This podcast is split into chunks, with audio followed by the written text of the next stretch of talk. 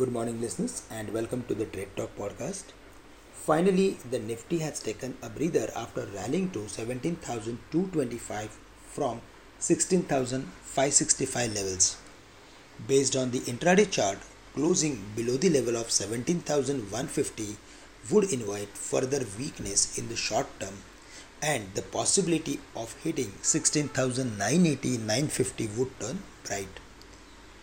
Avoid taking any long bets on the index unless the Nifty crosses 17,150.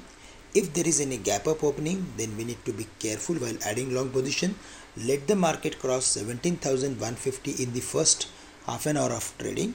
That will actually give the uh, major uh, support or booster to the market.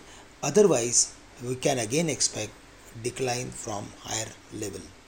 Bank Nifty has made a strong reversal after hitting the levels of 37,000 which is a strong psychological resistance level for the bank nifty a breakout level of 36,400 I mean to say the market has taken out 36,400 after the consolidation of almost 6 months on the bank nifty.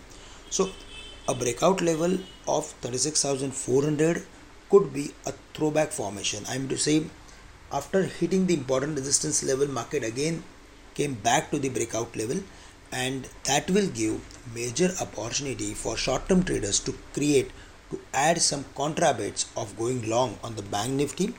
Uh, here they can keep stop loss at 36200 and they can add some long position between 36500 to 36400 levels. Um, maybe in today's date we may see furthermore gains for bank nifty after hitting uh, maybe initial weakness. So for the day we need to focus more and more on banks financials. So maybe today's spotlight uh, will be um, financials and um, uh, banks uh, stocks which are related to the uh, finance sector.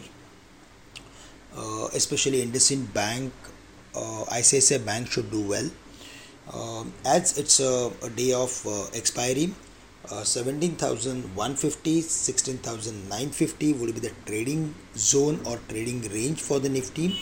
FIs have reduced long positions as well as they have reduced short positions on the FNO segment just before the day of expiry. However, retailers are aggressive and have increased their bets on the long side. So it suggests that the downside is at least protected. On the upside, we need to see that uh, whether the market uh, crosses important technical level or not. If we see the market is crossing that technical level, then we can expect furthermore buying pressure uh, from retailers. So uh, certainly uh, downside is protected and that is why the strategy should be to look for adding long position if we see the market is dropping to important support areas. Globally, US equity futures fluctuated overnight. Nasdaq 100 edged up to an all-time high and the S&P 500 was little changed.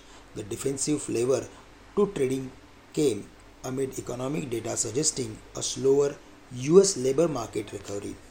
10-year treasury yield remained around 1.30. The US payrolls report Friday will offer clues on the economy and a possible timeline for a reduction in the Fed's 120 billion dollars of monthly bond purchases. The dollar held a drop. It was around 9.92.70 and uh, currently it is at 92.5. Friends, that's all from my side for the day.